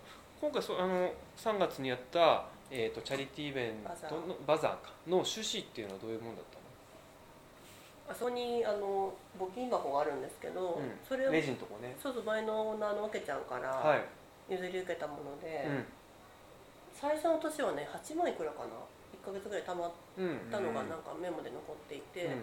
だんだんやっぱりねどこのお店もそうだけど、うん。だんだん減ってくんだよね募金箱はじゃあ、えっとえっと、東日本大大震震災災のの募金っていうことで設置して。そうそう。最初赤十字うんに募金をしていて、うん。そのまま続けてたんだけど、うん。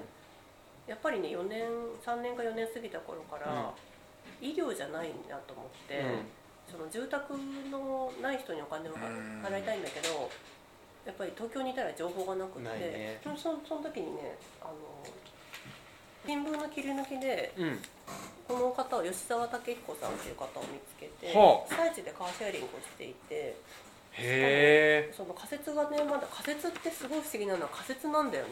仮なのにまだ住んでる人がいっぱいいるまだまだなんですね。まだ,、うん。まだね何千世帯ってあるんでえ被災地で。そこの人たちが病院がやっぱり近くになかったり駅が近くになかったりしてうん。高齢者の方車で送り迎えをしてる方がいるってたまたま見つけて、うん。でその人に送りたいなと思ってたのが去年の3月ででその一応その1年間提示しちゃって赤十字に募金しますって提示しちゃったからじゃあ3月まではあのその赤十字に送ろうと思ったんだけど、うんうんうんうん4月になったら熊本地震になったの、うん。去年。あったね。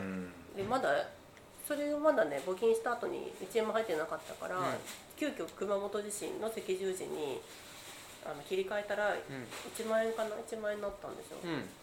でそれが終わった後に吉沢さんのその石巻でカーシェアリングをしてる吉沢さんに送ろうと思ったんだけど、やっぱりそんなねポンポンポン募金する人もいなくて自分もそうだけどそんなに自分のポケットマネーを入れる人はそんなにいなくて、まあね。でそれを一気に貯めたいなっていうのと、うん。あと車を1台プレゼントしたいなっていうのをなんとなくふわーっと思ってて。でけえなでけえななるほど。まあそうだよね。カーシェアリング被災地でカーシェアリングをされてらっしゃって。いろいろ日産の提供だとか他の提供もあるんだけどまだまだやっぱり資金が足りなくって。なるほど。吉沢さんも兵庫出身でその震災以降に向こうに行かれた方で震災のきっかけで行かれたうちの一人の方でなるほど。ちょっと今記事読むと東日本大震災の津波で車を失った被災者に中古車を無償で貸し出し、うん。共同で利用してもらう被災地カーシェアリングを展開する。運営する一般社団法人を、えー宮城県石巻市に、えー設立して4年。これないつの去年の記事？今年の記事。これね何2年ぐらい前かな。前の記事読売新聞6だと思う年前かもしれない。車は企業や個人から譲り受け約 80, 80台まで増えたと。でこれの80台を81にしたいと。そうそうそう。もう多分ね増えたりまた減ったりしてるんだけど、うん。熊本にも行ったり、あと岩泉あの台風で被害に遭ったとこに行ったり、あと茨城の鬼怒川堤防結果の水岸のとこに行ったり、うん。車やっぱり地方は車なんですよ。ね。もう断然足が車で、だから車だなと思ったけど私は自身は免許も持ってないし車も持ってないし、でその活動で何か支援できないかなって思ってお金を送ろうとしたのがその人きっかけで、なるほど、ネットで調べたらその送り先が書いてあったから、うん。ただなんか自分のそのこの店で募金したりとか自分が出したりした数百円を送っても全く意味がないと思って、うんうん。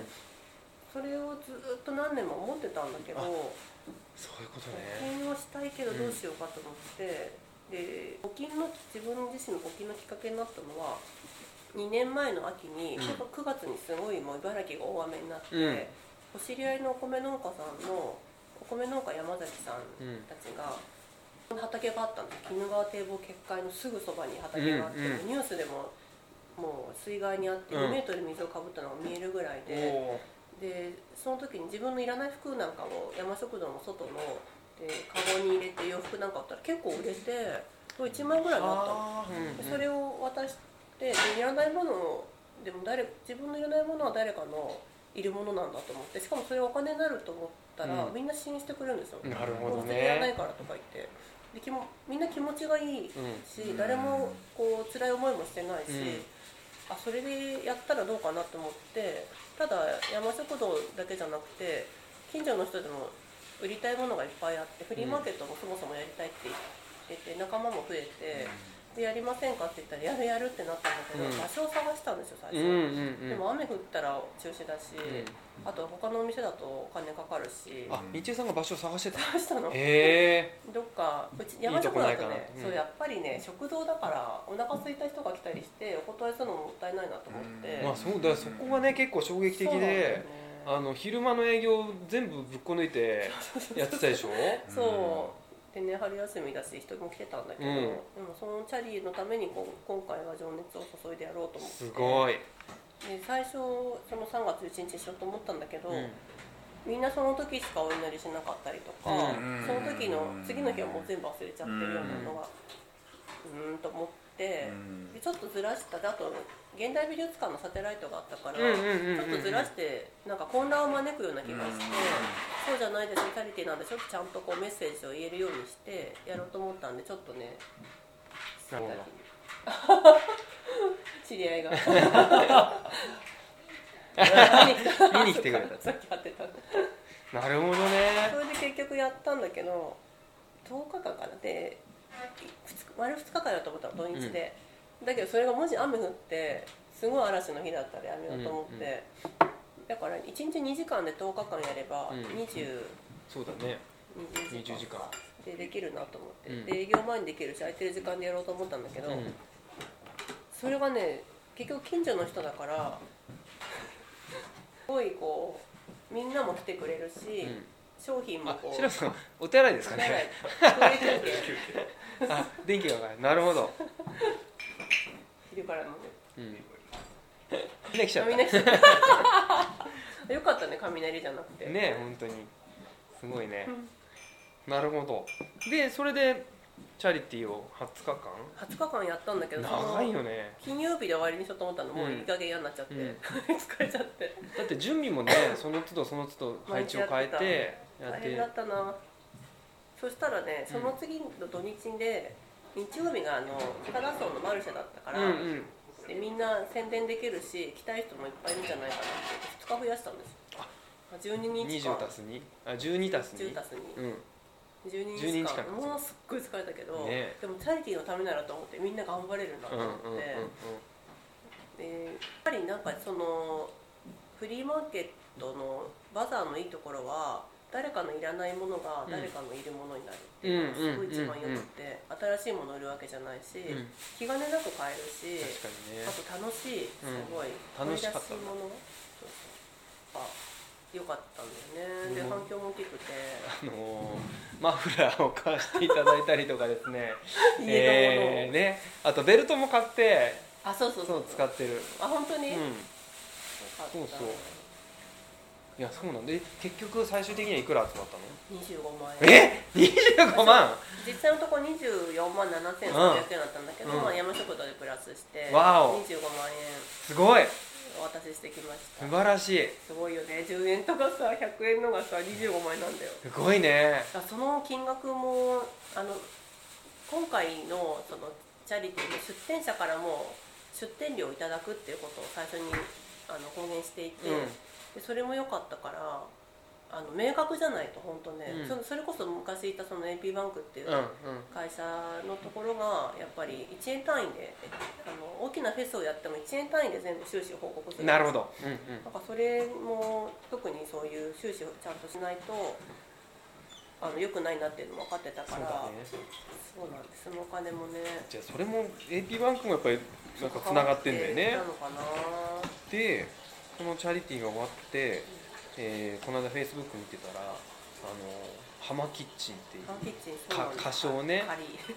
これまた AP バンクというかあの絡んでやってんだよね。2時間ぐらいかかるからなんです。わ もうだいぶおしおしになんで。もうだ終わってきた。これはねちょっといろいろまたいろいろなつながり過去がここにつながるのかって、うん。ちょっとびっくりなんだけど。本当そんな感じだよね。あの震災後にチャリその AP バンクも私辞めてから全然10年ぐらい経って全くその後追ってなくて自分のことでも精一杯で,、でその結局 AP バンクフェスっていうのが毎年あったんだけど、震災3.11の震災の年はうん。全額寄付したんですよ、売り上げを。ああえてやってそのへーフェスのは何何億っつったかな。でやっぱり1円単位に全部寄付して、うん。東北に寄付しますって言ってだから一回ちょっとまああのゼロに戻ってもう一回考えようって一回休んだのかな、うん。で休んだんだけどその後にその代表である小林武史が、うん。石巻でやるっていうふうになんかで見てあとうとう小林さん石巻にやることにしたのすごいなと思って、うんうんうんうん。被災地で小林やったが。武史さんですね。あの小林武史さんですよねはい。プロデューサーの。うん。小林さんとはもうなんていうのかな。会社の関係で、うん。だったんだけど、うん。その AP バンクからクルクができるっていう時に直接誘いに来てくれたんですよ。前なるほど。の働いた店に。うん。その時からの関係でなんかその直接だったんだそうスピリットが一緒というか、うんうん。本当にねごくごくわずかだと思うんだけど、うん。でその時に小林さんに言われたのが、うん。僕たちもあのぱりその広く募集してもいいんだけど、うん。人と人とのつながりでやりたいって言われたんですよ。へえだからそれで2回断ったの。それピパの時に。あそんな店やそん俺そんな店嫌だみたいな。うでそんなところだとして働くような仕事を今までしてこなかったし、うん。怖いし不安だし嫌だって言ってでもそれでも一緒に働きたいって言ってくれたのん小林さんが、うんうんすごいねそれもだしお金なかったし、うん。そうお金もらえそうだからやろうかみたいな感じで始まって。で社員もねもう何もなくってもう4人ぐらいしかいなかったから、うん。でも当然のことも社員で。でもうあっさり辞めちゃったんだけど、うんうん。その後も気になってはいたけどちょっとそこの活動を見見られる余裕もないぐらいの生活してたから、それが今回またその石巻で津波で流された、あの牡鹿半島っていうね半島があるんですよね、うんうんうん。そこは女川のすぐそばで。宮城県。女川とね石巻違うんですよね。石巻市の中に女川入ってないんですよ。ああそうなんだ原発があるから。は変変なのすごい女川だけ場所なるほどね。すぐね女川の近くなんだけど、うん。で初めてその石巻のことを知ってで、うん。AP バンク自体は震災後すぐチャリティーに行ったんだよね、ボランティアで。でその前行った後輩たちはみんなあのボランティアで行っていて、あやっぱボランティアの要員でも会社も特に辞めてたし、うん。で土日だけだったからそれに募集でできなくって、うんうんうん。行けないままみんな行ってるんだななんて思ってうん。でとうとうやっぱり被災地でそのイベントやるんだって思ったんだよね、オリンピックだってその宮城でやればいいのにとか思ったんだよね、あもう現地でやればいくらでもお金も入るし、ね。ただまだ、ね、仮設に住んでる人がいるのに東京でオリンピックやるっていうのもちょっといろいろ問題はあると思うんだけど、でもそれすごいことだなと思ってて、なんとなく頭でぼーっと思ってたんだけど、うん。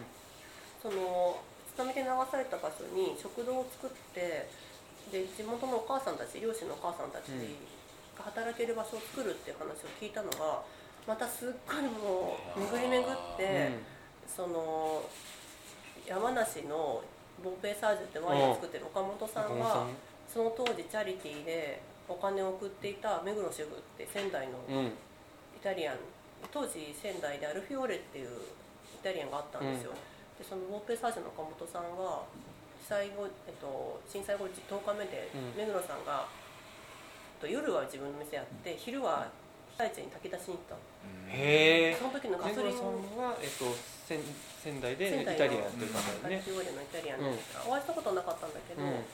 そのアルフィオーレの目黒さんがとにかくガソリンがなくてその当時、うんうんそこにガソリンを届けに来たの、わでそこに私も必然的にその東京のチャリティーでワインの会とかレストランでワインを飲んでそれを被災地の目黒さんの炊き出しの資金で送るっていうところに間接的にはチャリティーでやっていて。あそれもやってたんだそうやってて、うん。目黒さんっていう方がいるんだと思って岡本さんつながりで、うん。でその震災後から2年目で1回食べに行って初めてお会いしてお話はしたんだけど、へそれそれ1回会っただけでいつか行こうと思ってる時に、目黒さんはその店を辞めてしまって今ワインを作っていて宮城でえ宮城ってね、ワイナリーがないんですよ。あへえなんか昔ながらのこう農業のある自然の暮らしを取り戻すべくやっていらしてはあ。何年目かなそこの目黒さんから話が来たの。うん。で目黒さんは今店を辞めたんだけど出張料理人としていろんなところなるほど。でイベントをしていて、である時にその小林武史にその話がいて、うん。小林さんと今一緒にやその日本アートフェスティバルっていうのを去年へえ。前の年であの1回やってで今年が本祭やっぱり何年かに一度しかそのイベントはできなくって、うん。リボンアートフェスティバルは今年が本祭になるのでで浜のキッチンまだ歌唱なんですけど。2017年が本本祭になる本祭になる今年は。今年本祭になるのでで7月22日から9月10日までの51日間やって、そのイベントだけじゃなくて 長い、うん、その後もその浜のお母さんたちが働ける場所を作るっていうことですごい。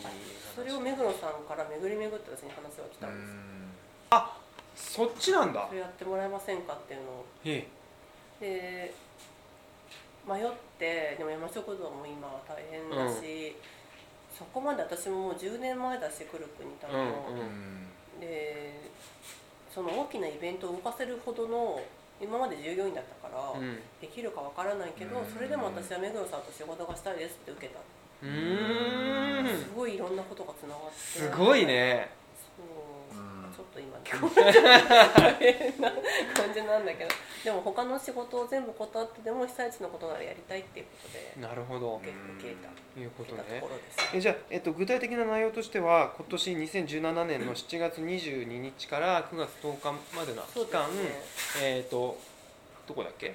場所が、えー、と石巻の牡鹿半島の荻野浜30ぐらい浜があるんですけど、うんそのうちの一つの荻野浜。荻野浜っていう場所にえっ、となんだお店を構えるんです仮設店舗なのそうお店まあ海の上っていうほどじゃないけどもちゃんとした食堂なのか、これから今作っていて建設中ってこと？そうそうそうあじゃあそういうお店を構えて、うん。まあ、あのいわゆる瀬戸内のアートフェスティバルとか、あと新潟の越後妻有のうん。大地の芸術祭と同じような、うんうん。そこからちょっとスピリットを受けてるらしいんですけなるほど。あの土地が主役だったりとか、あの人が主役だったり、うん。その町が主役だ村が主役だったりして、うん。その浜一つ一つに全部アートを置いてへえ30の浜に？30の浜に焼く、うん。でそこに置いてそれを見ながら食事をできる。その半島で一日過ごせるような遠くからアートを見に来る。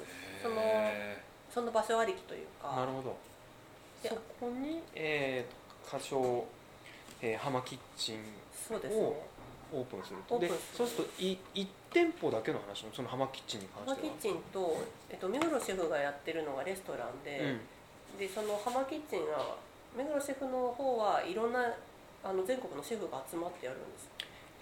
へえはコース料理で地地元のそのものを食べるっていうテーマで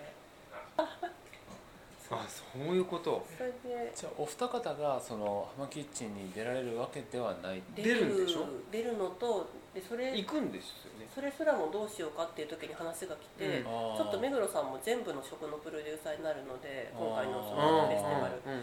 で正直もう浜キッチンのかまあ浜のお母さんたちがやるっていうのは決まってるんだけど正直は回らないっていうのもあって、でむしろコンセプターとして関わってもらえないですかっていうことでで山谷と私でで前そのビーバンクのクロックにいたっていうのも大きいし、うんでそのコンセプトも分かってるし、うん。っていうのがあったんで、うん。もうほん本当に怖かったのが行ったことがない土地、うん。石巻で、でやるやるのも不安だし、うん。その土地で私たちがそのコンセプトをプロデュースして、浜のお母さんたちと一緒にやれるのかっていうのもすごい不安だったんだけど、うん。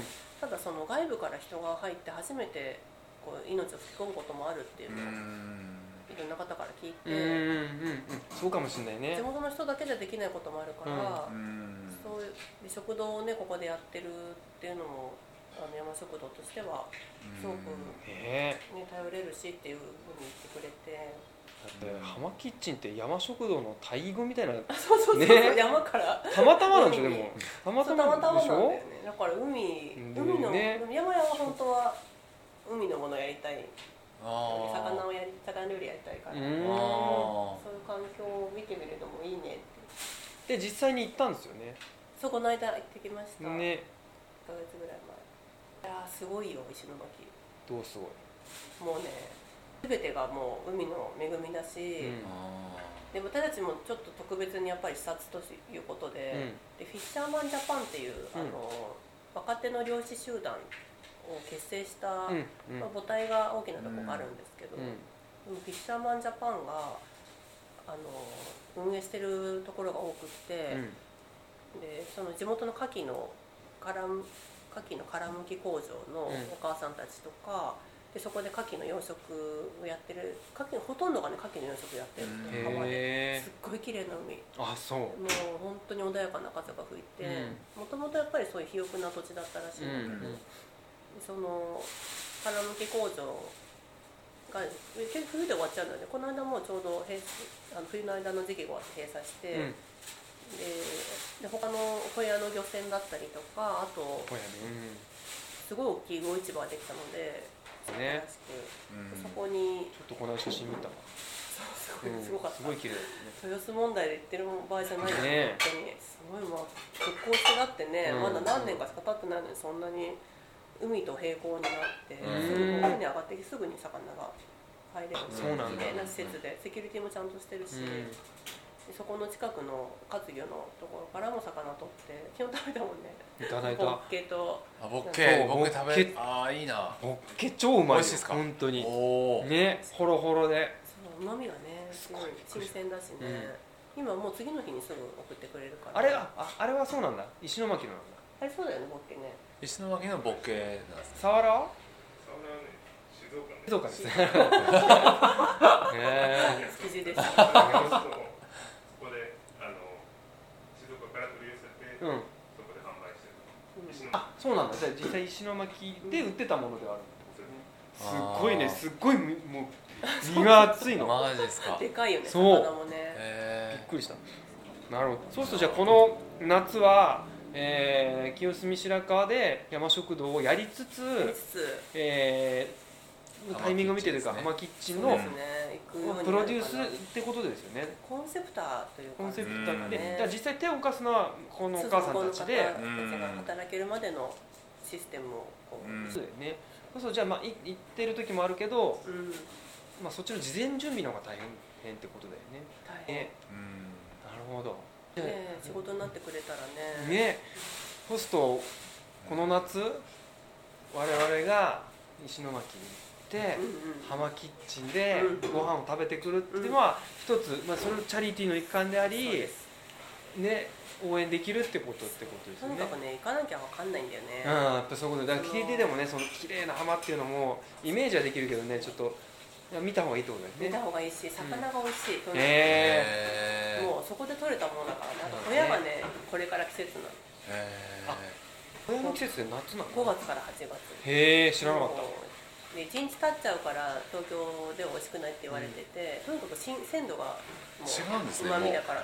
もうすっごい新鮮なんてもんじゃなくてへ何の臭いも甘いす。っごい甘いえへこれはねいっちゃうんじゃないですか何にもいらない。もう塩もいらない。ちょっとみんなでツアー組みんなでんでいこうよ。行こうよ。ね面白いよね。一緒一緒の路線いいっすね。タイミングで。絶対いいと思う。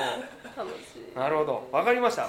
じゃあちょっとその浜キッチンは交互期待ということで。うん。でちょっと最後になるんですけど山田さん。はい。ちょっとお二人に聞きたいんですが今このチャリティーそれこそその念願だったチャリティーをやってでいろんな今までの人生のご縁があった中で浜キッチンにつながってで今後うんどういうことをやっていく？うん。今後ね何も覚えてないね。いやでもだやっと今第一歩って感じだね。なんかね聞いててそんな感じだよね。なんかさ希望とかさ未来とかって言葉好きじゃないんだようね、ー。んいつかはみたいな。じゃあいつやんのみたいうん。な、うん。そうするとやっぱりその時に思っていることだったりとかパッションがあるものに対して情熱を注いでいくっていう。山谷さんはどうですか？そのあたりは。来て来てくれたお客さんに笑顔で帰ってもらえああ素敵素敵。いやでもねなんか2人の話聞いててちょっとそう思いました。向こうに行ってもやることは同じなるほどうん。これねもうねまだ30代なんだけどね。60歳ぐらい。お客さんによく間違える。54歳。もう落ち着いちゃってんだよねやばいいい。っすよね。でも本当にそれだったら自分の料理で笑顔になってもらいたいってことでしょ？ーうん。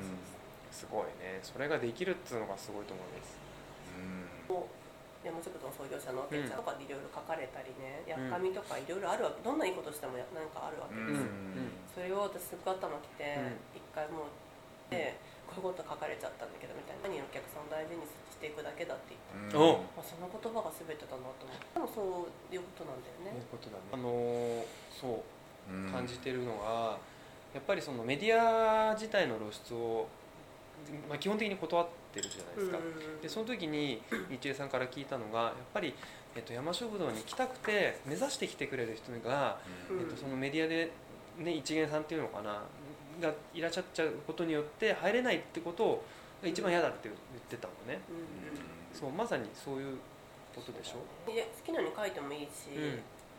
もらうためにやるんだよねやっぱり店って、ん。また何年経ってもあれだけどまたここに来たいと思ってくれる人だけに来てもらいたいから、そうね。人を笑顔にするだけっていうのはそうだね。山屋。の無理山屋って私何もやってないから。ね お客さんと喋ってだけ。いやー素晴らしい。ねね。それもねありでね。うそうか。あのコミュニケーションを取ってうん笑顔にさせるっていう、いやーなるほど。素敵な話をたくさん。んえ。完全にあらシロさん眠いんですか？時間疲れちゃっすいませんちょっとあの収録時間。あ眠い時間。もうあのオーバーしちゃったんですけど。寝るか。寝ようか。シエスタ。いえいえ。でえっとちょっとまだ詳細未定ですけれど改めてこの、えーチャリティーそれからハマキッチンのことで、うんあの実際のトークイベントの方でもお話をしていただこうと思ってますので、まあこれを聞いてはい。そう。そう。なんそういうことなんですそういうことなの続きますからね。そう。これは。はい。そう。前江東区シーズン2あそうなんを、そうやろうと思ってますので、やるよね、はい。本当にやるよね。すごい偉いと思うよ。仕事以外でいやそれで言うとあれ似てる感覚だと思うよ。本当に。ね。そうそう。でも注まとめてさ。よくやるよね。ということで、ええ。あの第2回目のはい。えー江東区4ポッドキャスト、ゲストのマヤさんと日江さんでした。どうもありがとうございました。ありがとうございましたかった。です